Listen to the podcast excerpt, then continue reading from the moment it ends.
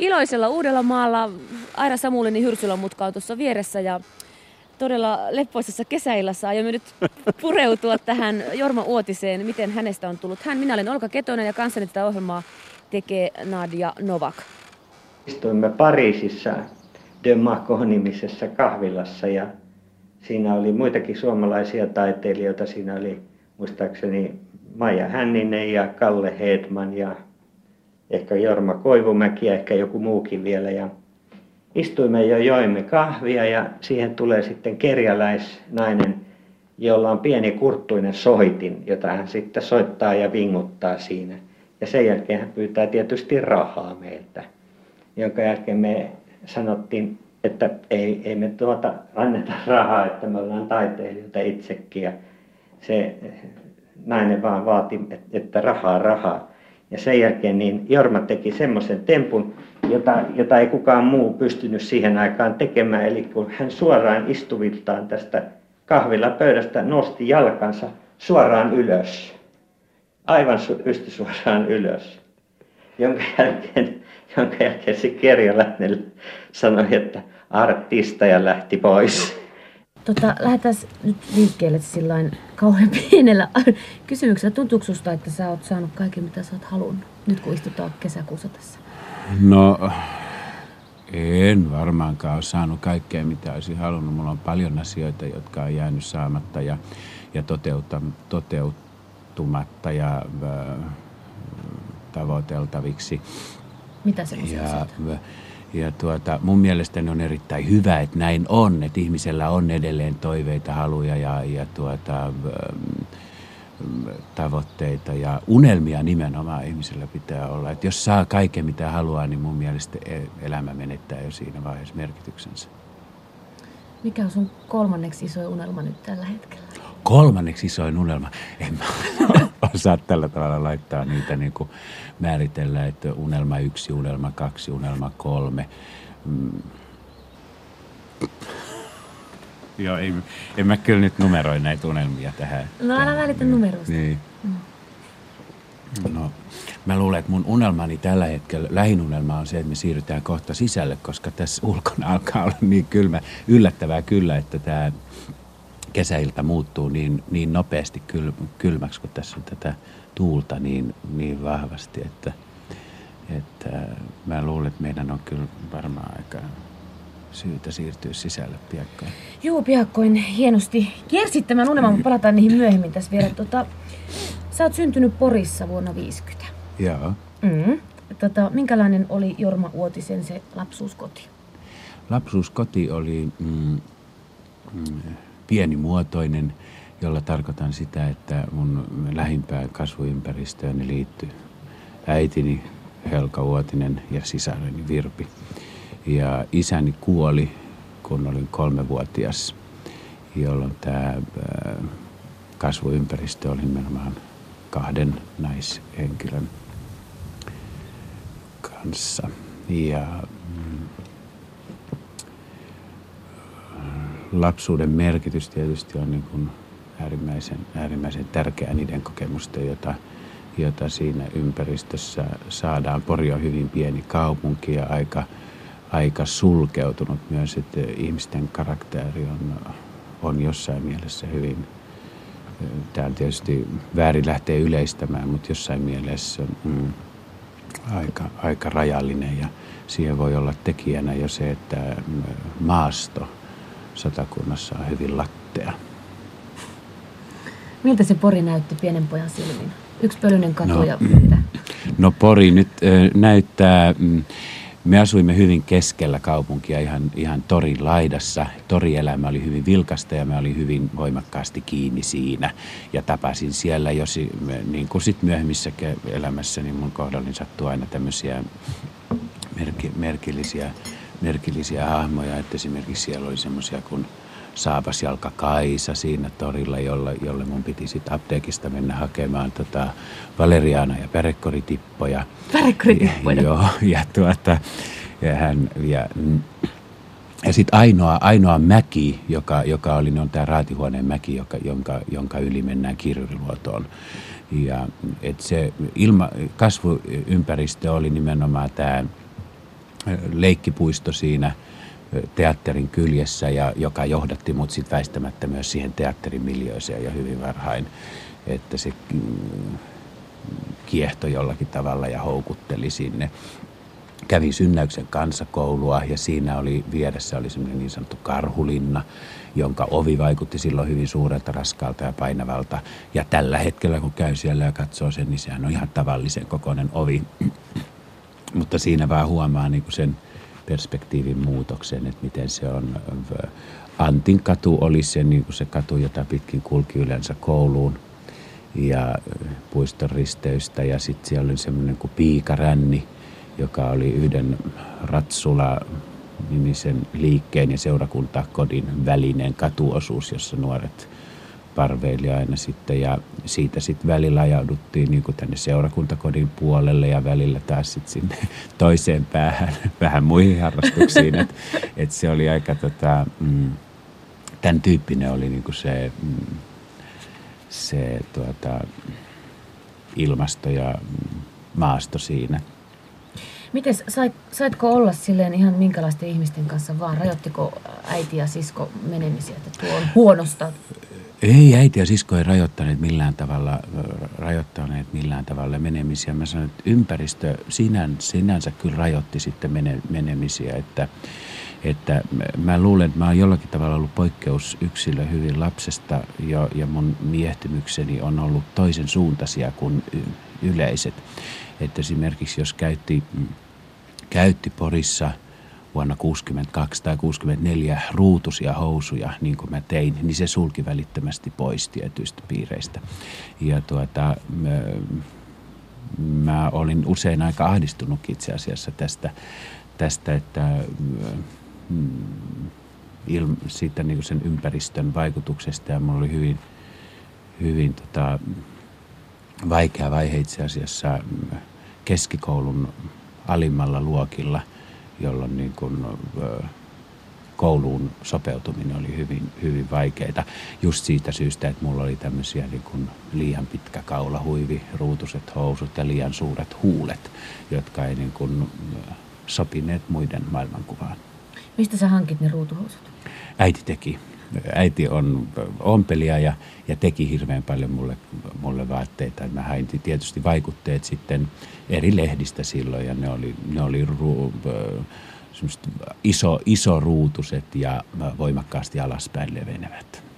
Onko sinulle vaatteet tärkeitä? On vaatteet toki tärkeitä. Mä tykkään hirveästi vaatteista. Silloin jo oli? Silloin jo oli hyvin tärkeitä. Mä niin kuin mietin paljon, että – milloin, oli, milloin piti tehdä suuri postiauton keltainen kassi, jossa kuljetettiin mahdollisesti kaikki, kaikki maailman tavarat, niin kuin hohtimista, lyykyni, et cetera. Et se oli, niin kuin, se oli semmoinen apteekki, josta löytyi aina kaikki sitten. Ja, ja yhdessä vaiheessa piti värjätä laamapaitoja, se oli hyvin, muistan kun näyttelijätär Eeva-Maija Haukinen ja Pekka Haukinen tulivat aikoinaan Porin kesäteatteriin, niin sitä kautta tuli tämmöinen värjätty laamapaita muoti tuota, Poriin ja, ja sitten paskeria tietysti piti mm, käyttää jossain vaiheessa, että se oli niinku, mutta sekin, se ei, pitä, se ei saanut olla tavallinen, tavallinen huopapaskeri, vaan se piti olla sametti. Mikä sun lempiväri oli silloin nuorena kloppina?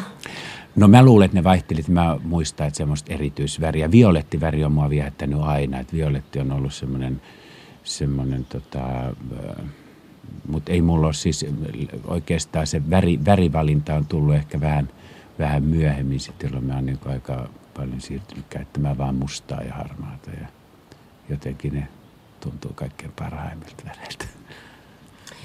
Mitäs semmoinen pieni Jorma Uotinen pelkäs?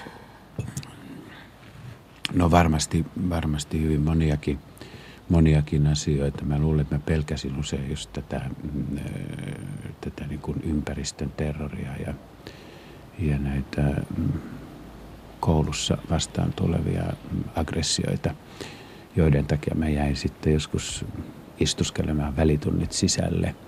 Ja mm, myös sitten tai mikä auttoi näihin pelkoihin oli sit se, että mä pääsin niin kuin hyvin varhain tähän teatterimaailmaan kiinni.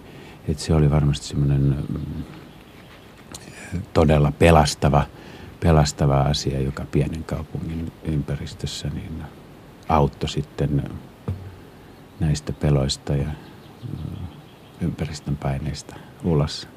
Kiusasko ne sua fyysisesti? Saatko sä siis turpiin? Kyllä mä sain turpiin ja mä olin, mä olin pienen itse asiassa aika heikko ja heikkorakenteinen ja, tuota, myöskin semmoinen, ja kasvoin pituuttakin vasta hyvin myöhään, että, tota, että mä luulen, että sekin oli yksi osatekijä, joka, joka oli, ja nimenomaan nämä huulet.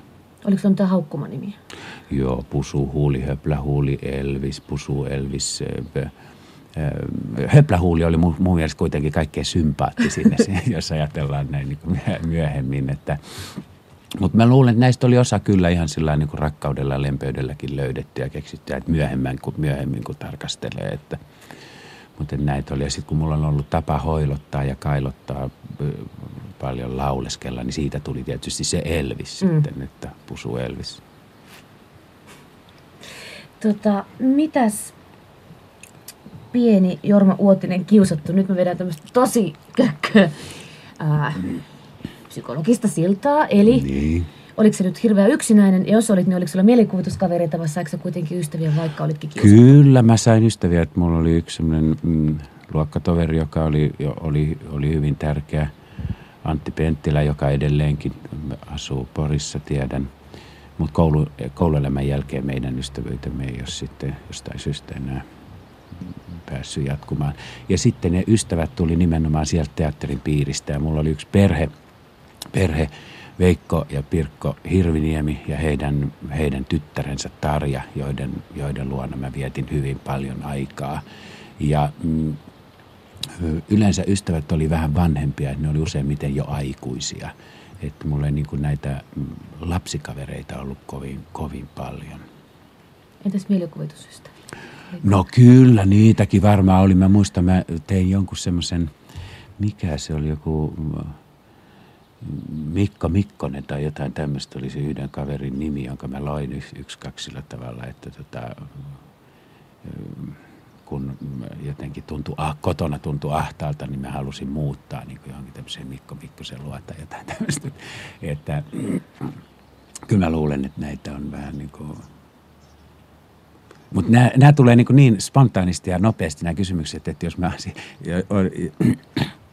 me ei kaikkea ei, ei pysty edes, edes palauttamaan heti tässä mieleen, että mitä kaikkea no, sitä, meillä on aikaa mitä sitä kaikkea mm. olikaan. Niin kun, että, kun mä en ole semmoista niin kuin, niin kuin muistelman makua vielä ruvennut harrastamaan elämässäni, että olisi, olisi tämmöistä niin kuin, semmoista vaihetta, että kun kuitenkin on niin koko aika aktiivisesti menossa eteenpäin, niin mm. ei ole niin tämmöistä muistelumakua vielä tullut elämään.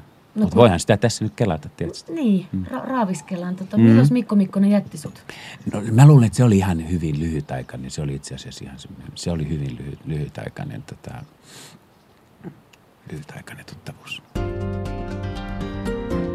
Yle puheessa.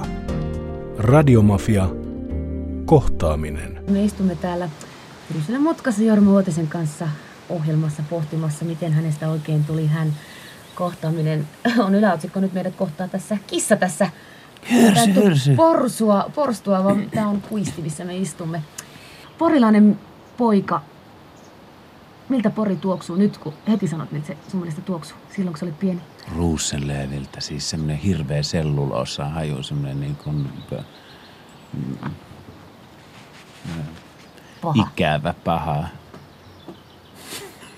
Sä äsken mainitsit sen, mikä sen nimi oli sen naisen nimi, tämän Kertun, jolle sä ostit sitä pärekkoritippoja. Onko muita tyyppejä, tuleeko mieleen sieltä? No olihan, olihan Porissa hirveästi erilaisia, erilaisia tota, tyyppejä, jotka, jotka on jäänyt voimakkaasti mieleen. Oli ö, parturi Uuno Jokinen, joka oli semmoinen pieni pyörää, pullea – parturiherra, jonka parturissa käytiin. Ja, ja sitten oli semmoinen erikoislaatuinen naishahmo Pikkurulla, jolla oli aina semmoinen, äh, semmoinen kam, kampaus, erikoinen kampaus, joka jäi voimakkaasti lapsen mieleen.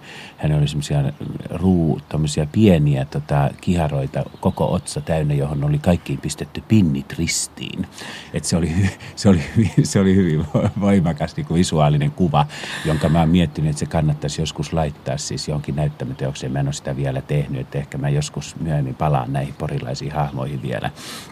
Sitten oli semmoinen, semmoinen tota, äh, hahmo kuin Musta Surma, tai ainakin josta käytettiin tämän tyyppistä nimitystä, jotka on jollakin tavalla jääneet siis lapsen, lapsen äh, tajuntaan. Että kyllä, kyllä näitä, näitä tyyppejä, tyyppejä sieltä kyllä niin kuin aika mainioita, just tämä Saapas Jalka-Kaisa, joka sitten oli semmoinen päivittäinen torituttavuus siinä ja on, on jääneet sillä tavalla – mieleen kyllä. Että, ja mä muistan, että tällä yhden naisahmolle, minusta hänellä oli niin tämä lasipalasia hameessa, että siitä jäi niin semmoinen kiiltelevä erikoinen vaikutelma. Ja, Sä oot nähnyt Pori ensimmäisen tota, hipin tietenkin. ja, ja, ja tämmöistä, että kyllä siellä niin kuin persoonallisia, persoonallisia tyyppejä oli, oli hyvin runsaasti.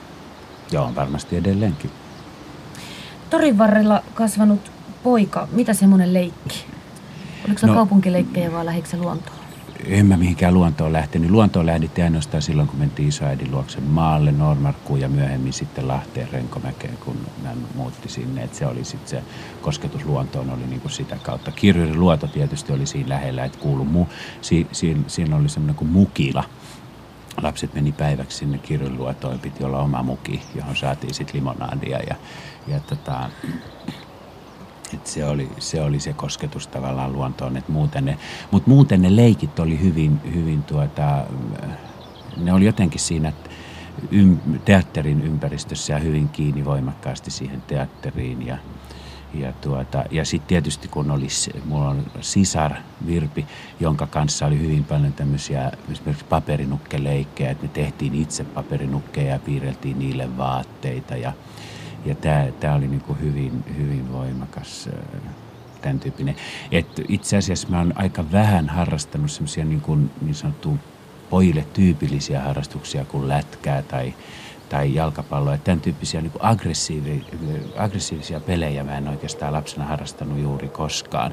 Ja saattaa olla, että siihen vaikuttaa ihan semmoinen, että viisivuotiaana kun mä sain ensimmäiset luistimet, mä olin luistelemassa ja sain kiekon silmäkulmaani, joka, joka oli todella kova tälli ja me, vei melkein näön, mutta ei kuitenkaan onneksi niin tapahtunut. Mutta, mutta et se oli, mä luulen, että siitä on jäänyt joku semmoinen hyvin, hyvin voimakas vastenmielisyys, niin kun, tai silloin vaikutti siihen, ettei, ettei ruvennut näitä, näitä mm.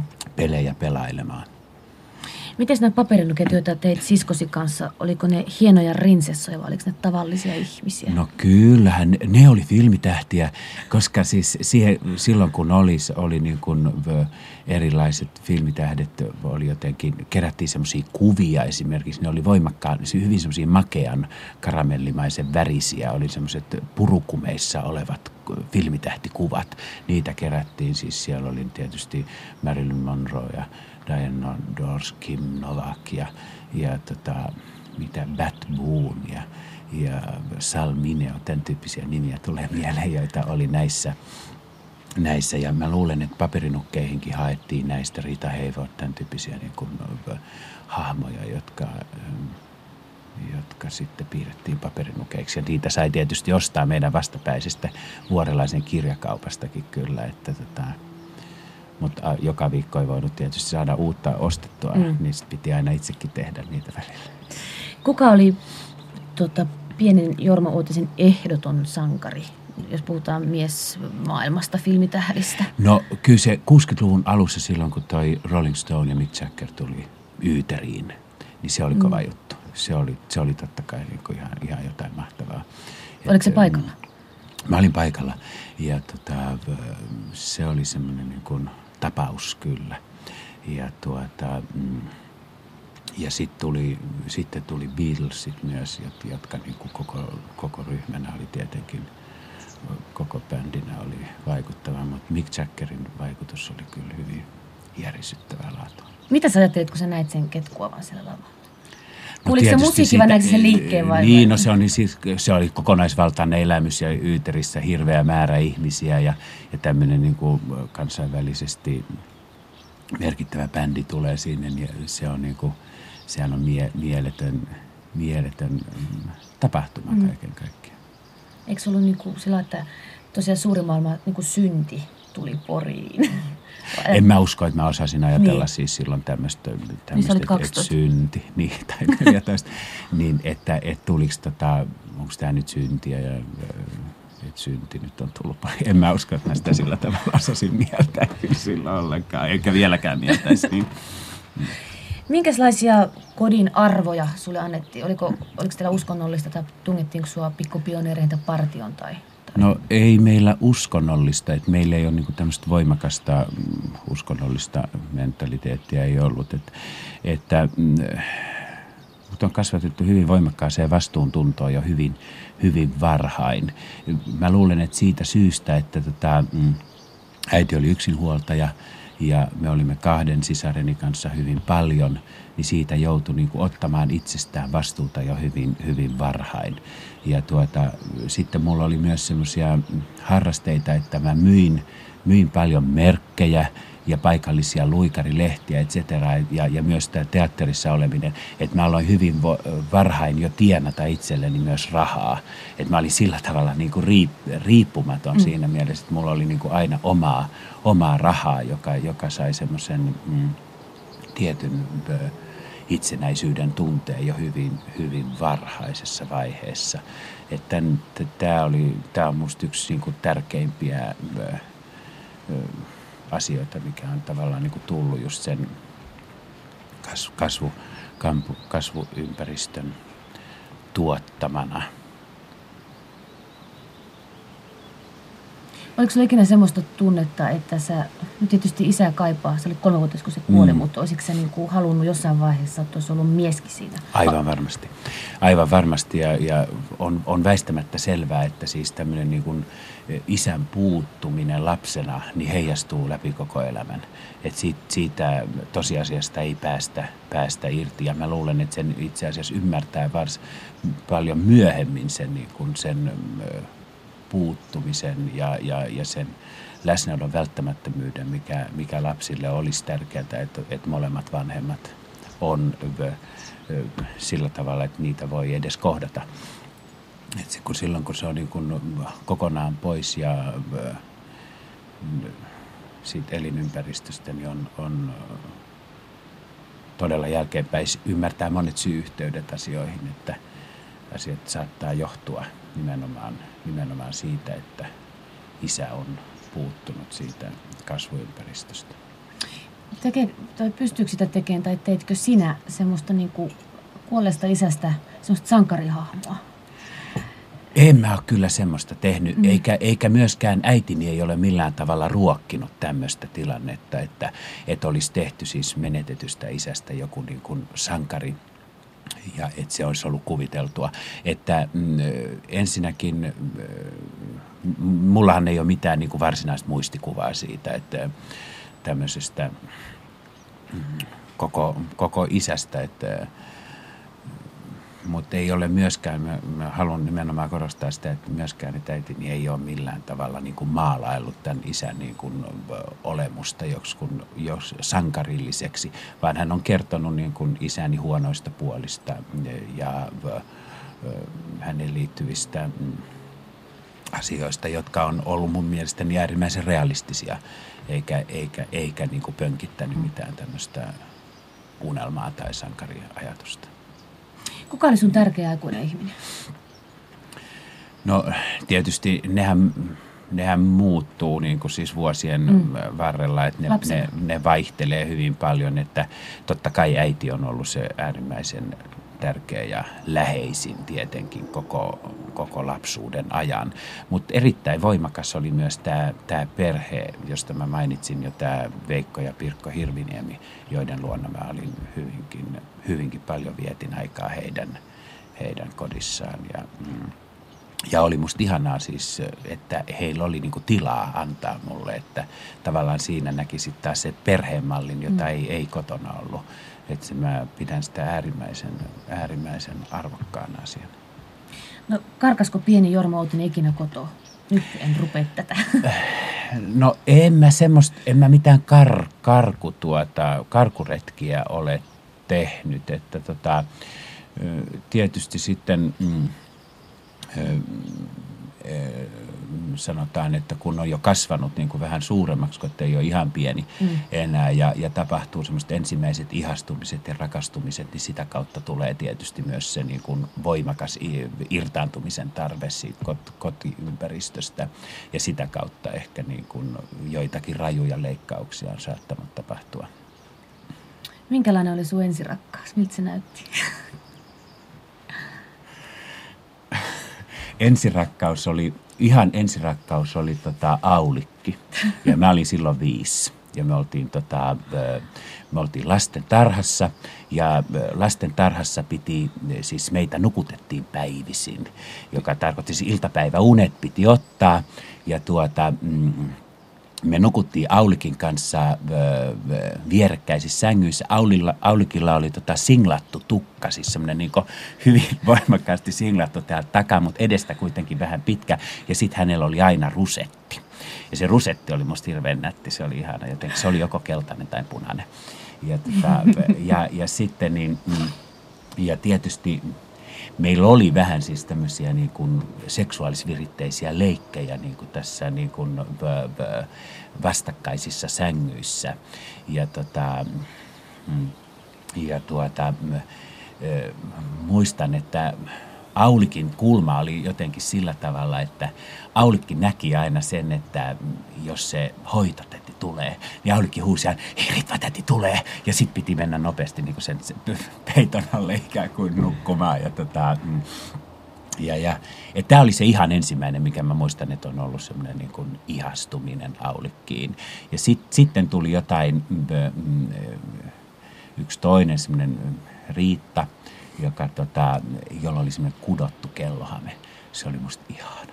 Jotenkin se koko se, miten se niinku liikkui se hame. Ja sitten hänellä oli vielä siis semmoisen käsineet, tota siis pikkutytöllä semmoiset niinku virkatut pitsikäsineet, jotka oli lyhyet siis tähän ihan ranteeseen saakka. Se oli musta jotain aivan, ja me oltiin aivan varma, että me mennään naimisiin. Siis tämähän oli ihan itsestään selvää, että me mennään naimisiin, mutta se, se on kuitenkin sitten tietenkin kuoli se ystävyys mm. pois, enkä mä tiedä yhtään mitä, mitä sitten tänne Riitalle on, on tapahtunut niin kuin sen jälkeen. Mutta nämä oli ihan semmoisia alle 10-vuotiaan ihastuksia. Jo. Eli sä oot alle 10-vuotiaana ihastunut niin kuin rusetteihin, hameisiin ja hanskoihin. Sä et yhtään kuvailu kauniita silmiä tai jotain. No hiukset tuli kyllä. No ne on semmoisia ulkoisia merkkejä tietenkin, niin kuin, jotka, jotka tota, liittyy niin kuin tähän ö, ö, koko, koko tota, koko henkilön mm. olemukseen. Ja tota, tulee niin kuin ensimmäisenä mielikuvana tietenkin mieleen, että tota, ja mm, Aulikin hiukset muistan kyllä hyvin tarkkaan, mutta Riitalla, Riitalla oli ihan toisen tyyppinen, toisen tyyppinen kampaus, että hänellä oli kiharat. Ja, tota, ja tämmöiset, Aulikin tukka oli vähän tumma tämmöinen, niin ja sitten Riitta oli tämmöinen niin kuin ristiversempi pikemminkin vaalea. Ja... Milloin tuli sellainen traaginen teinirakkaus vastaan? Traaginen... Traaginen teinirakkaus. Mm. Oliko semmoista? Oliko se... mm. Öö, oli yksi semmoinen hyvin, hyvin nopea ihastus oli semmoinen, joka, joka loppui sitten, että se oli hyvin, mutta se, se jotenkin kuitenkin, sen mä muistan, että se sattui, se oli yksi semmoinen Maaret-niminen kaunotar, joka, tota, mm, jonka kanssa me oltiin sovittu vaan jostain tapaamisesta, että, että me tavataan sitten jossain porraskäytävän alhaalla ja tuota, se, ja sitten hän ei koskaan tullutkaan sinne. Sen, sen mä muistan, että se, se oli niin jotenkin semmoinen niin kolahdus. Mutta tämä ei ollut mikään traaginen teinirakkaus sikäli, että se oli hyvin lyhyt, siis semmoinen lyhyt tapaaminen, joka, jonka mukaan oltiin sitten vaan päätetty, että nyt tavata. Mutta se, oli joku, se oli kuitenkin tämmöinen niin kuin, mm, yksi, mm, että, että itse asiassa traagisemmaksi niin kun vaiheet muuttuivat oikeastaan myöhemmin, kun tulee semmoinen niin lopullisen seksuaalisen identiteetin hakeminen ja sitä, sitä kautta tulevat kriisit ja, ja, tuota, mm, ja, ja tutustuminen niin kuin molempiin, molempiin sukupuoliin ja, ja tuota, voimakas rakastuminen näyttelijätär Kristiina Elstelään, jonka joka kesti jonkun aikaa se suhde. Ja, et siihen, mä luulen, että siihen suhteeseen liittyy kyllä tiettyä traagisuutta myös. Miten sä rakastut? Paksat no, pois. Se on, se on jotain niin, kuin niin intiimiä ja syvää ja semmoista, että mm, ja se on niin äärimmäisen henkilökohtaista, että eh, mä en osaa sitä niin kuin tällä tavalla julkisesti ruveta erittelemään. Ja, eh, se, se on asia, joka kuuluu mulle, eikä mun ei tarvitse sitä niin kuin, eh, selvitellä. Niin kuin, se on sun syömessä. Niin. Tota, mikäs piti tulla semmoisesta pienestä nuoresta Jorma Uotisesta tähän maailmaan? No kyllä taiteilija piti tulla, siis näyttelijäksi mä pyrin hyvin varhaisessa vaiheessa. Se on ollut kyllä elämän niin kuin, ehdoton sisältö jotenkin tämä mm, teatterimaailmassa mm, roikkuminen ja kiinni oleminen. Että se, että kyllä se mm, ensimmäinen ajatus oli tietysti siis tulla näyttelijäksi, kun oli teatteriympäristössä. Mutta sitten tämä tanssi tuli niin kuin myöhemmässä vaiheessa, että se sai, vei niin kuin meni sen teatterin yli. Minkä ikäisen sä oot monta kertaa viitannut siihen, että teatteria leikittiin teatterin perällä, leikit liittyi teatteriin. Joo. Minkä ikäisen sä taapersit Porin teatterin portaat ensimmäisen kerran? Tai mitä sä menit tekemään? Kymmenenvuotiaana mä olin siellä siis mukana jo esityksissä ja ensimmäinen näytelmä, jossa mä olin mukana, oli täällä Pohjan tähden alla. Ja siinä yksi näitä mm, Koskelan pikkupoikia ja sitten, sitten tuli semmoinen Dürrenmatterin näytelmä kuin Fyysikot ja Havukkahon ajattelija. Ja siitä eteenpäin, sit kun alkoi vähän kasvaa, niin tota, tuli myös operetit ja musikaalit, joissa tarvittiin sit myös ja lapualaisooppera oli myös 60-luvun puolivälissä oli voimakas, voimakas kokemus ja se oli must, mulle hyvin tärkeä, koska ö, lapualaisooperassa mä sain laulaa. Ja, opereteissa, ja opereteissa ja musikaaleissa mä en saanut laulaa, koska mulla vähän intervallit välillä heittää, mutta lapualaisooperassa mut annettiin laulaa ja siinä sitten kyllä laulettiinkin täysin palkeen. Tota, no, niin, miten sä menit sinne teatteriin? Menikö sille, että tässä on Jorma Uotinen, ottakaa minut Joo, mä menin kyllä soittamaan. Martti Lahtinen oli silloin tota, mm, teatterijohtajana, mä soittaa hänen ovikelloonsa. Ja, ja sanoin, että kyselin, että olisiko töitä. Ja kyllä niitä sit, todella sit niinku sinä talvena sattui olemaan niinku tämmöisiä näytelmiä, joissa lapsi, lapsia tarvittiin. Et se oli mulle onneksi. Et se oli ihan oma, omaehtoinen tarjoutuminen sinne. Yle puheessa Radiomafia. Kohtaaminen. Istuu edelle. Me ollaan maltettu mennä vielä tuonne Hyrsylän mutkaan sisälle täällä Jorma Uotisen kanssa. Kohtaamista jäljellä 40 minuuttia. Tuota, Porin teatterissa olit lavalla, lapualaisopperat lauloit ja kaikkea oli, po, täällä Pohjan tähteä oli takana. Miten sitten tämä tanssi, niin kuin se tuli sun asiaksi? No tanssi tuli mun elämääni siinä vaiheessa tietysti, kun mä olin teatterissa ja lähdin siellä treenaamaan sitten näyttelijöille tarkoitetussa treenauksessa, jota Mikä piti silloin. Mä olin 16-vuotias silloin ja tuota, operatanssija Erkki Kunttu piti silloin balettikoulua siellä Porissa ja, tuota, mm, ja silloin se tanssi tuli tuli jollakin tavalla elämään, mutta ei, ei vielä semmoisena tietoisena valintana, että tästä tulisi elämänura.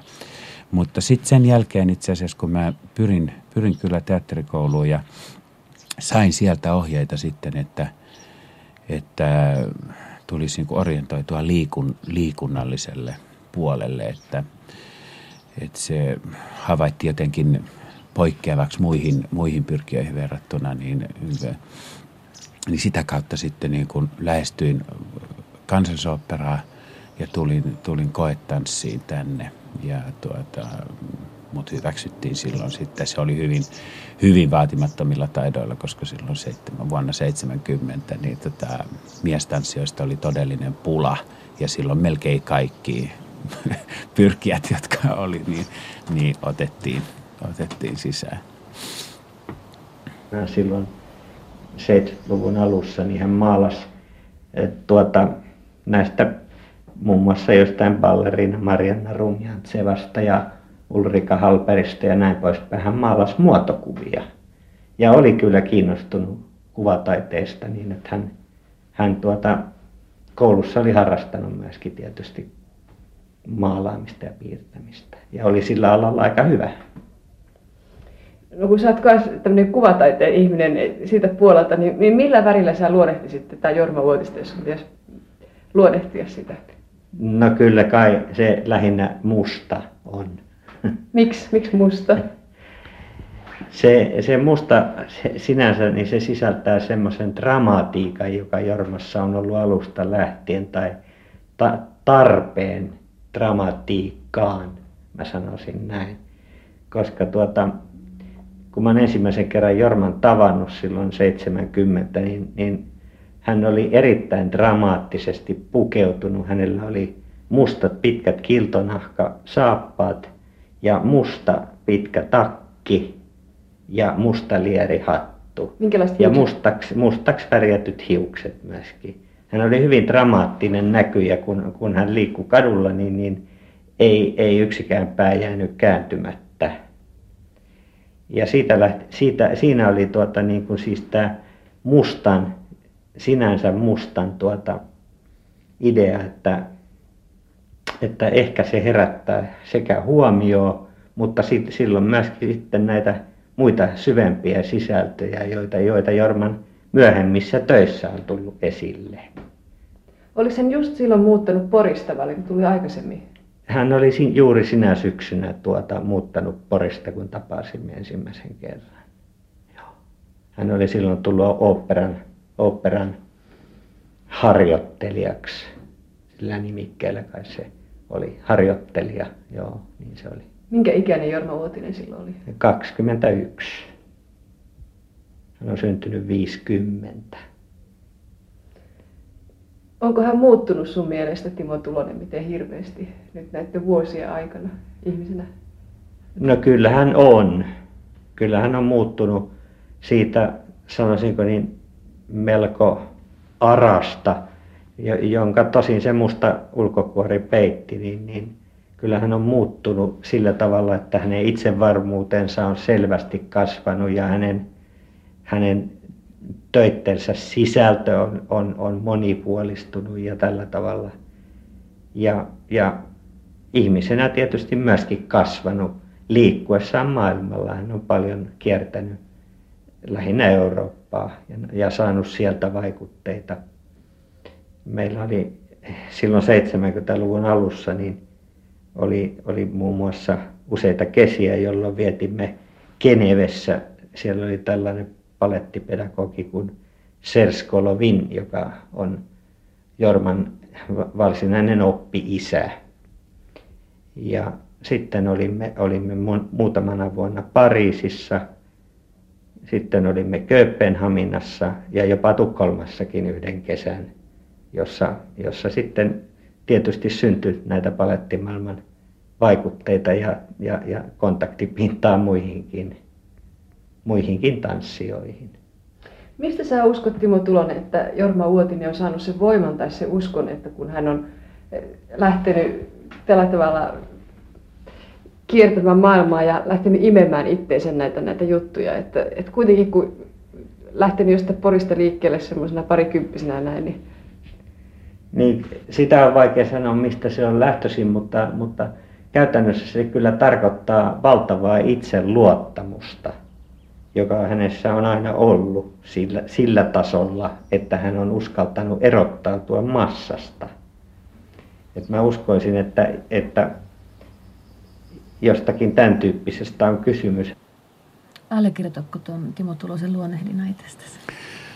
No, hän oli hirveän voimakkaasti mun elämässäni se, koko 70-luvun, niin tuota, mä uskon, että näissä on hyvin paljon, hyvin paljon semmoisia totuuksia ja näkemystä, joka... Miten se, kun tota, 70-luvun alussa Jorma Uotinen tuli Helsinkiin, tuliko se vallottaa maailmaa? Musta joutsen laskeutui näyttämään. En mä usko, että mä tulin vallottamaan maailmaa. Mä tulin kehittyäkseni hyväksi taiteilijaksi. Mä muistan, että jonain päivänä sanoin, että, että, että minu, jonain, että minusta tulee vielä hyvä tanssia. Että mulla oli niin kuin aika selkeä päämäärä sitten sen jälkeen, kun tämä ammatinvalinta oli tapahtunut. Ja tein myös semmoisen suunnitelman, että koska mä aloitin niin kuin poikkeuksellisen myöhään, niin mä sanoin, että 30-vuotiaaksi asti mä teen tätä ammattia. Ja, ja katson, että jos mä oon siihen mennessä mm, saavuttanut tietyn tekniikan, ammattitaidon ja edistynyt niin kuin kuvittelemallani tavalla, niin, niin sitten mä voin jatkaa, mutta jos näin ei tapahtunut, niin sitten mä oon vielä kyllin nuori vaihtamaan alaa. Ja ja tässä tuli esimerkiksi tämä maalausharrastus, joka mulla oli voimakas, niin, tuota, mm, niin olisi, se on saattanut, että se olisi ollut sitten toinen vaihtoehto, että mä olisin siihen. Ja se on itse asiassa asia, johon mä haluan jossain vaiheessa vielä palata. Että mä haluan tehdä, tota, mulla oli tässä pari vuotta sitten oikein voimakas tarve ruveta tekemään muotokuvia uudestaan, mutta mä en löytänyt sitä aikaa vielä. Ja tota, mulla, on, mulla on näkemys esimerkiksi siitä, että minkälaisen mä, minkä, minkälainen on Aira mä haluan niin tehdä hänestä muotokuvan ja monista muista läheisistä ystävistäni. Ja tuota, mutta sit se, se tulee sitten, kun niiden aika on. Ja tuota, mutta sitten kuitenkin, kun tämä urakehitys meni sillä tavalla niin onnellisesti, että 30-vuotiaana mä olin sitten jo tanssinut Pariisin operassa ja kiertänyt niin kuin Euroopan maat läpi, niin mä katsoin, että tässä voi vielä jatkaa ja tehdä, tätä, te, tehdä tätä työtä eteenpäin. Että ei tarvinnut ammattivaihdosta tapahtua. Tota, pakitetaan vielä pikkasen siihen, siihen äh, että teatterikorkeakoulusta sanottiin, että menee operan. Se tanssillinen ilmaisuus on vahva. Oliko se pettymys se, että sä et päässyt sinne teatteriin? Totta kai, sehän oli katastrofi. Sehän on, se on ilman muuta selvää, että sitä piti itseään lahjattomana ja näin, mutta se tapahtui kuitenkin siinä vaiheessa, että mä en ollut vielä lukiotani käynyt loppuun, eli mä kävin sitten lukion loppuun ja sitten erään näyttelijän kehotuksesta niin tulin sitten tänne koetanssiin. Joo se on selvä, että on tyyppinen niin kuin pudotus sit silloin, niin se on, sehän on kova, kova vala, koska uskoo kuitenkin itsensä, että on, on lahjakas mm. ja tota, ilman muuta pääsee kouluun. No monennelle kierrokselle sä pääsit siellä pääsykokeessa? No viimeiselle kyllä, joo. Tota, kuinka vahva klassinen koulutus sulla oli siihen mennessä, tai siis tietoisuus siitä, että minkä tasoinen sä olit klassisena tanssijana? No sehän oli äärimmäisen vaatimaton, että plus siihen liittyy sitten myös semmoinenkin tekijä, että, että vuosi ennen sitä, kun mä tulin, tulin oopperaan koetanssiin, niin mä sairastuin voimakkaasti, voimakkaasti semmoiseen monihermojuuritulehdukseen, killanbareen oireyhtymään, joka halvaannutti mut ja vei myös puhekyvyn, niin tuota, se oli tietysti myös osaltaan sitten niin kuin syventämään liikkeen merkitystä. Ja sitä kautta itse asiassa niin kuin, oivallus liikkeen, liikkeen tärkeydestä, merkityksestä ihmisen elämässä, niin totta kai syveni. Ja joka millimetri sai sitä sen kokemuksen jälkeen niin uuden arvon. Ja Mm.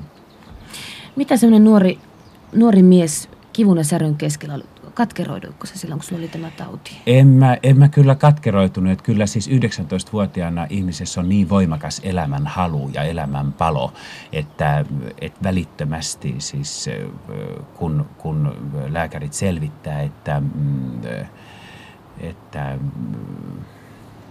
että tästä voi parantua riippuen omista voimista ja omasta halusta – niin voi kuntouttaa itsensä täysin normaalikuntoiseksi, niin totta kai tämä on motivaatio ja eikä suostu jäämään rullatuoliin istumaan, vaan välitön vaikutus on, että saa hirveän migreenikohtauksen, jos joutuu, joutuu mm. siihen istumaan. Että se, että se oli, tietysti se oli kova prosessi käydä si, siinä vaiheessa elämää läpi ja sen, sen niin kuin purkaminen kesti tietysti useita, useita vuosia sen jälkeen, sen kokemuksen, kokemuksen purkaminen. Ja, mutta kyllä mä oon ihan vakuuttunut siitä, että, mm, että se on todella syventänyt sitä käsitystä liikkeestä ja antanut sille merkitystä. On niin paljon asioita, joita, joita terve ihminen pitää itsestään selvänä ja joita tuleekin pitää itsestään selvänä. Mutta tämmöisen kokemuksen kautta niin asiat syvenee. Mitä sinä päivänä, kun Jorma, sä toimit kokonaan, sä pystyit kävelemään, liikkuun, puhumaan, niin mitä sä teit? Menikö sä huutaa jonnekin? Elämä. Ei, se, se, oli, se oli tavallaan niin hidasta ed- niin edistymistä ja siis päivittäin tapahtui, mutta siis jokainen liikahdus, siis semmoinen, niin, että sä käännyt kyljellä ja pystyt, pystyt ja sanat alkaa tulla nopeammin, niin se on niin valtava niin kuin kokemus silloin, että se on niin kuin riemun kiljahdusta itse asiassa sisällä koko ajan, siis se uudestaan, uudestaan tota, mutta muistan kyllä, että ensimmäisen kerran, kun mut nostettiin pystyyn seisoma, seisovaan asentoon, niin se oli niin, kuin niin huimaava kokemus, että se oli melkein pyörittävä, että sitten piti laskea niin kuin välittömästi takaisin siihen vuoteeseen. Että, että ne oli, mm, ne oli hyvin, hyvin tota, rajuja kokemuksia. Plus tietysti, että siihen liittyi niin paljon myös ihan semmoista fyysistä kipua ja, ja särkyä ja vihlomista ja kaikkea tämmöistä. Niin, että, mm. Sä oot tahtoihminen. No kyllä, mä varmasti tahtoihminen olen, että tahdon, tahdon merkitys on äärimmäisen mm, ratkaiseva asia, että, mutta mä korostan kuitenkin, ettei, että esimerkiksi jossakin taiteellisessa työssä, niin siis se pelkkä tahto ei kuitenkaan sitten riitä, eikä se halu, vaan että on halu kirjoittaa, halu maalata ja halu, halu laulaa, ja, vaan ihmisen täytyy kyllä myös sitten sivistää itseään ja sitä kautta kouluttaa niin kuin itseään mm, todella tullakseen sit ajan, ajan välittäjäksi, mitä mun mielestäni taiteilija nimenomaan on ajan välittäjä. Yle puheessa Radiomafia kohtaaminen. Tilanne oli sellainen, että, että operassa oli menossa harjoitukset ja ensi ilta oli, oli kahden päivän päästä ja harjoitukset oli siis tos, tosiaan pitkällä menossa. Ja, ja, ja Pariisista tuli, tuli pikakirje Jormalle sähke, jo, jonka avasin ja katsoin mitä siinä sanotaan. Ja Jormaa pyydettiin tanssimaan Sevar, Sevarnaatsea eh, Persiaan, silloin sen Persiaan. Ja eh, hänen olisi pitänyt lähteä heti harjoituksiin ja tilannehan oli sitten sellainen, että kun Jorma tuli illalla kotiin, niin mä kysyin häneltä, että Jorma, että, että voisiko mikään sua nyt enää häiritä, kun sulla on jo alo, alkanut toi prosessi, että, että kun sä oot näin pitkällä keskittynyt tähän meno, menossa tässä ja, ja ylihuomenna on se ensi että onko mitään, mikä sua voisi häiritä enää tämän jälkeen? Sanoin, että ei, ei, hän on niin varma nyt, että tämä menee nyt justiin näin niin kuin tämän pitääkin sen jälkeen mä annoin sitten hänelle sen sähkeen, että sua pyydetään välittömästi, välittömästi Pariisiin. Se olisi ollut hänen tuota, uransa silloin, siis tämän kansainvälisen uransa alku, mutta siitä ei sitten tullut mitään, että se jäi siihen. Hän, hän teki sen suomalaisen version täällä ja, ja se jäi silloin se, se kamppani, joka häntä sinne pyysi. Jos mä palaan vielä siihen jojoon, jonka Matti ja Pirjo Päristöm sävelsi silloin aikoinaan. Ja Jormaan teki siitä useampiakin versioita. Ja sitten oli tämmöinen tilanne, että ihan kylmiltä vuokrattiin tuo SYK, Su- suomalaisen yhteiskoulun sali. Ja päätettiin, että siellä pidetään nyt sitten kaksi esitystä tämän, tämän, jo, tämän jojon esitystä. Ja sitten kävi niin, että välittömästi kun lippulukut avattiin, niin sekä ensimmäinen että toinen näytös myytiin loppuun. Ja pyrkijöitä oli lisää tulossa vaikka kuinka paljon. Ja Jorma joutui tekemään päätöksen, että, esittää, että hän esittää sen vielä kolmannen kerran samana iltana. Ja se oli aika, aika raskas pala, kolme jojoa peräkkäin. Myöskin se oli tietysti teknilliselle henkilökunnalle erittäin raskas prosessi, mutta se, se vedettiin läpi nuoruuden voimalla ja innolla ja, ja onnistui. Niin muuttuko Jorma silloin itse, että kun hän on aika nuori tyyppi kuitenkin? No tuota, kyllä jos nyt ihan henkilökohtaisesti sanon, niin hiukan nousi päähän hänelle se ajatus, että, että hän, hänen käyttäytymistottumuksensa, makutottumuksensa hiukan, niin kuin, ehkä hiukan löi yli jossain kohtaa. No millä tavalla esimerkiksi? Tarko, tarkoitan esimerkiksi siinä, että, että vain paras kelpasi, vain paras kelpasi. Oli kysymys ruuasta, oli kysymys vaatteista tai, tai mistä tahansa, niin vain paras kelpasi. Tämä oli ehkä sitten semmoinen vastareaktio hänen taustalleen porilaisen, porilaisena pikkupoikana.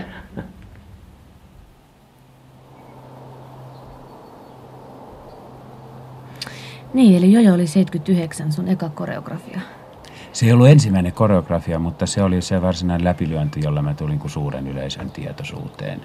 Et aikaisemmin mä olin tehnyt kyllä ja koreografiat 70-luvun alussa kansanpaletille ja tota, ensimmäinen koreografia oli jo 75 nimeltään Aspekteja Aulis Sallisen musiikki Peltojen intriikan surumarsista. Eli Jojo veti sut, se oli läpimurto? Se oli se läpimurto, joka tuota, joka, jonka kautta mä tulin niin tun, tunnetuksi sillä tavalla, että mähän olin sitten jo muuttanut Pariisiin silloin vuonna 76-77 taitteessa, niin tuota, sitä kautta tietysti lehdistö oli, oli jo sitä kiinnostusta kasvatellut. Ja sitten kun tuli käymään kotimaassa, niin ja myöskin ne, mä olin tehnyt sen Jojon Puff du Nord teatterissa Pariisissa, ja se tuota, mm, oli täällä huomioitu myös, niin ja esiinnyin sillä Kuopio tanssia soi festivaaleilla, niin sitten ne Helsingin esityksetkin kiinnosti ihmisiä. Ja, ja sitten oikeastaan toinen semmoinen merkittävä oli 80-luvun alussa ihan kun tulin, tulin uudestaan Pariisista kotimaahan, niin esiinnyin tuossa mm, esiinnyin tuossa mm, kappelin mm, lavalla. Ja, ja se on jäänyt mulle ihan tämmöisenä highlightsina kyllä – mieleen myös se ihmismäärä joukkomassa, joka oli siellä paikalla.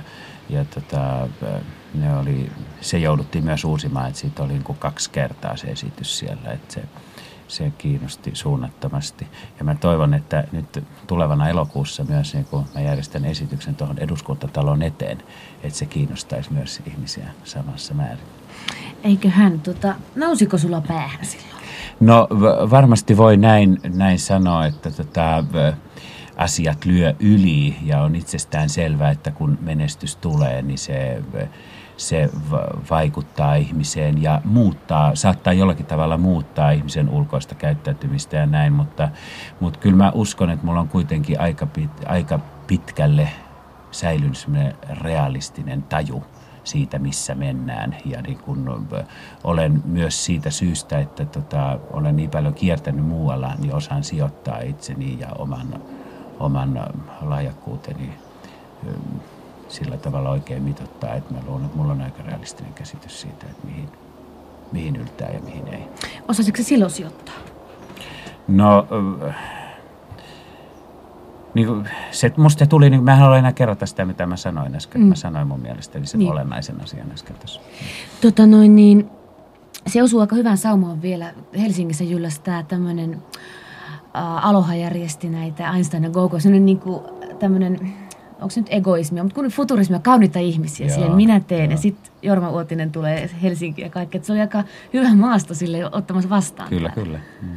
Se oli just se ilmapiiri, atmosfääri silloin 80-luvun alussa ja Einstein ja Gogo, et cetera, ja mitä siihen liittyi sitten tämmöiset ilmiöt silloin.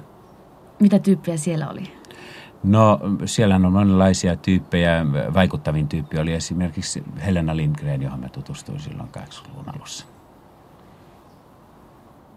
Helena Lindgren, milloin sä oot ensimmäisen kerran törmännyt Jorma Outiseen?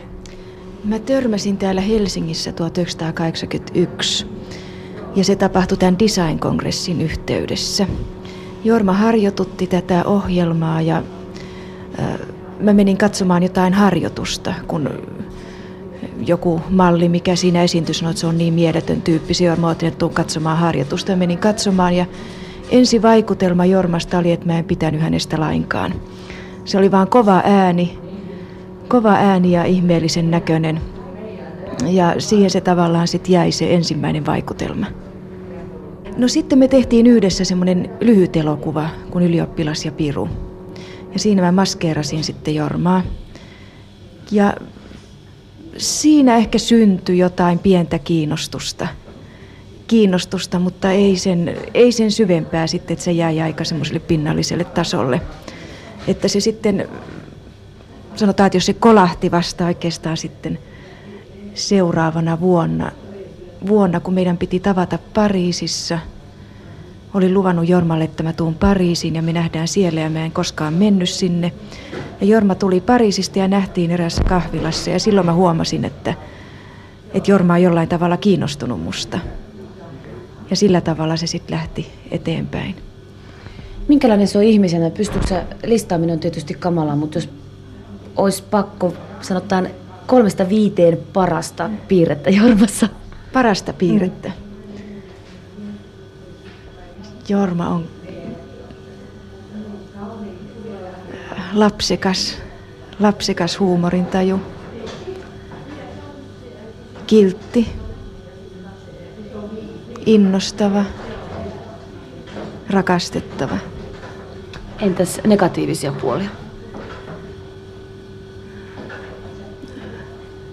Välillä raivostuttava itsekeskeisyys, täydellinen täydellinen empatian puute. Ja tämä lapsellisuus, mikä oli myös hyvänä ominaisuutena, niin kääntyy joskus todella raivostuttavaksi. Onko sun mielestä Jorma Uutisella rooleja, joita se pääsee karkuun kotona? Siis onko sillä rooleja? On, Jormalla on todella rooleja. rooleja ja se on joskus hämmästyttävää, miten, miten se pystyy muuntautumaan siihen rooliinsa että me saatetaan riidellä kaupungilla, jos vastaan tulee tuttu, se pystyy salaman nopeasti niin kuin muuntautumaan, muuntautumaan niin kuin rakastettavaksi ja, ja kiltiksi ihmiseksi. Mutta tota, mä sanoisin, että tämä rooli, mikä on julkisuudessa, kun Jorma on, on dynaaminen ja, ja välillä ehkä vähän ylimielinenkin ja, ja tämmöinen poikkitaiteellinen, niin kotona se rooli muuttuu täysin. Kotona on hyvin vetäytyvä ja, ja tavallaan seuraa aika paljon mun vaikutteita ja tuntemuksia. Minkälainen sä Jorma Uutinen oot koreografina? Onko se tota ankara? Mitä? No, tietysti mä luulen, että tanssijat osaisi varmasti vastata tähän asiaan paremmin, mutta tietysti täytyy mullakin olla joku käsitys siitä, mitä mä oon koreograafina. Niin mm, mä uskon, että mä oon sillä tavalla mm, vastaanottokykyinen että, ja, ja myös niin kuin sitä työtilannetta ruokkiva, että työ, työtilanteesta voi tulla luova hedelmällinen molemmilta osapuoliltaan. Että sekä koreograafina minä että tanssia – toteuttavana puolena niin pystyy semmoiseen yhteistyöhön. Mä en ole sillä tavalla määräävä, että mä sanon, että tee juuri näin ja näin, vaan mä katson niin moniakin vaihtoehtoja. Tietysti lopullisen valinnan mun täytyy aina ohjaajana tehdä ja, ja sanoa, että tuo on juuri se, johon, johon pyritään ja joka, joka tuota, mm, mm, mm ja mä pyrin mahdollisimman avoimeen työtilanteeseen. Mm. Mm, ja, mutta myöskin mun täytyy osata siinä avoimuudessa olla äärimmäisen vaativa. Että sitten kun se lopullinen muoto alkaa syntyä, niin mun täytyy tulla hyvin ankaraksi ja vaativaksi ja myös sillä tavalla, että ihmiset oppii pitämään sovituista asioista kiinni. Hän on niin sellainen muuttunut omaksi itsekseen. että et siis niin kuin hänen tällainen niitä on joitakin sellaisia ihmisiä Suomessa, mä koen, Jörn Donner, ää, yhtenä Kirsti Paakkanen, siis sellaisia, jotka, jotka on hyvin tavallaan äärimmäisiä siinä hahmossaan, mutta jotka tosiasiassa on juuri sellaisia kuin miltä he siinä äärimmäisessä hahmossaan vaikuttaa, mun käsityksen mukaan. Jorma Uotinen on tämmöinen. Siis se, tavallaan hän, hän niin kuin myöskin symboloi mun mielestä enemmän kuin monet muut. Et, et siis hän niinku kantaa tällaista taiteilijan auraa, tällaista luovan taiteilijan, esiintyvän taiteilijan vuosisataista auraa tässä hetkessä. Jos kysymys on, että miten Jorma Uotisesta voi tulla Jorma Uotinen, niin, niin mä, mä en usko, että siinä on siis oikein mitään kovin selkeät vastausta, mutta, mutta siis tämän verran kuitenkin voi sanoa, että musta näyttää siltä, että Jorma Vuotinen viihtyy Jorma Vuotisena aika helvetin hyvin. Ja mä olettaisin, että tämä on kyllä yksi sellainen tekijä, joka sitä prosessia on niin kuin vauhdittanut. Miten pitkästi olet tuntenut Jorma Vuotisen? Mä sanoisin, että noin kymmenen vuotta. Että, eh, se oli semmoisen eh, Einstein A Go-Go nimisen, eh, mä en tiedä, kyllä se aika yli silloin syntynyt jo, tuota, mutta, mutta tuota... Ää, Kyllä mä sen muistan. niin, tuota, mutta, mutta siis noin noi silloisen uuden laulun jätkät, niin ne, nehän järjesti tämmöisiä aika, aika merkillisiä juhlia tuolla ravintola Kaisaniemessä. Sitten siellä oli muun muassa tämmöinen, tämmöinen sitten niin kuin tavallaan disko ja, ja yökerho jonkunmoinen. Ja sitten siellä oli semmoiset sellaiset, sellainen raati, missä me oltiin Helena Lindgrenin kanssa. Ja, ja tuota, Jorma tuli sitten myöskin sinne. Mutta Hanta Krause, tai henkilö, joka sitten osoittautui Hanta Krauseksi, niin voitti tämän kilpailun, jossa me oltiin ra- raatina. Hän näytteli tämmöistä raskan olevaa naista. Ja, ja tuota, se oli niinku semmoinen toisenlainen kauneuskilpailu. Mutta mut siis Jorma tuli sinne ja musta hän oli niinku aika samanlainen kuin mitä hän tänäänkin on. Et, et siis siis tietyllä tavalla, tietyllä tavalla teatraalinen, tietyllä tavalla niin kuin vahva siinä läsnäolossaan.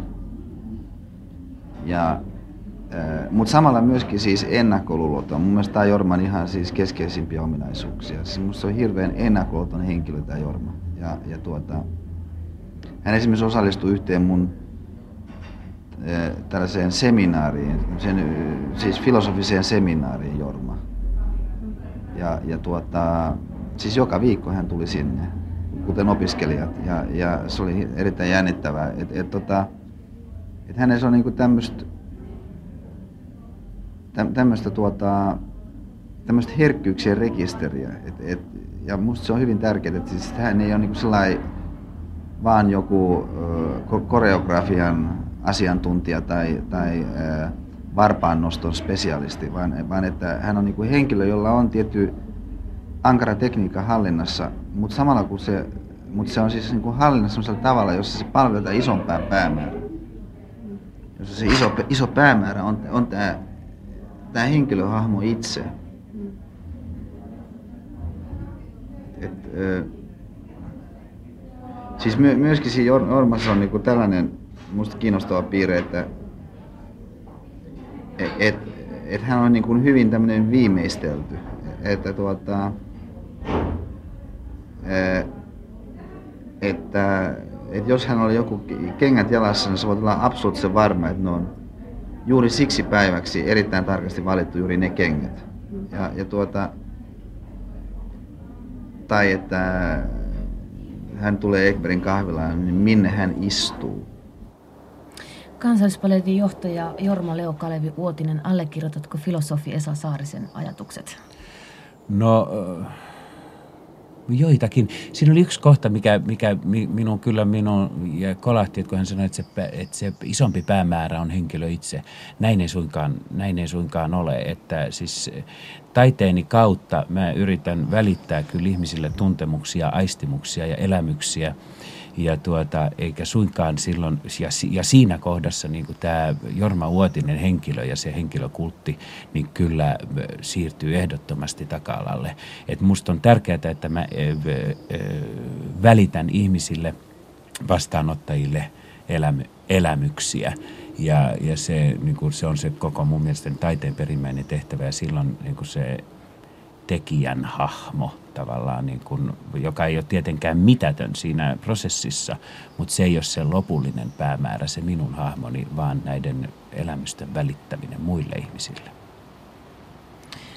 Onko Jorma Uotisesta mukava olla Jorma Uotinen, vai miten tämä Saarisella on No, Viihdyksä nahoissa? Ky- kyllä, siis je suis bien dans ma peau, niin kuin ranskalaiset sanoisivat, niin tota, että on, on, on, viihtyy nahoissaan. Ensinnäkään mä en voi olla mitään muuta kuin Jorma Uotinen, ja tuota, se on tosiasia, fakta, joka mun täytyy hyväksyä ja tulla sen asian kanssa toimeen.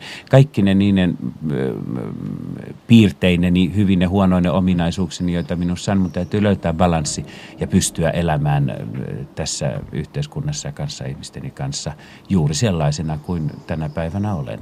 Tämä ei estä kuitenkaan siis kehittymisen mahdollista ja muuttumisen, muuttumisen merkitystä ihmisen elämässä.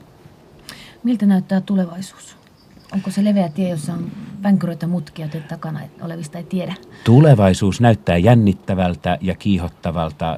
Mun elämässäni on tapahtunut niin paljon suuria asioita viime aikoina, että tota, et mä uskon, että tulevaisuus on todella mm, tuo paljon, paljon tuota, uusia hienoja ö, näkymiä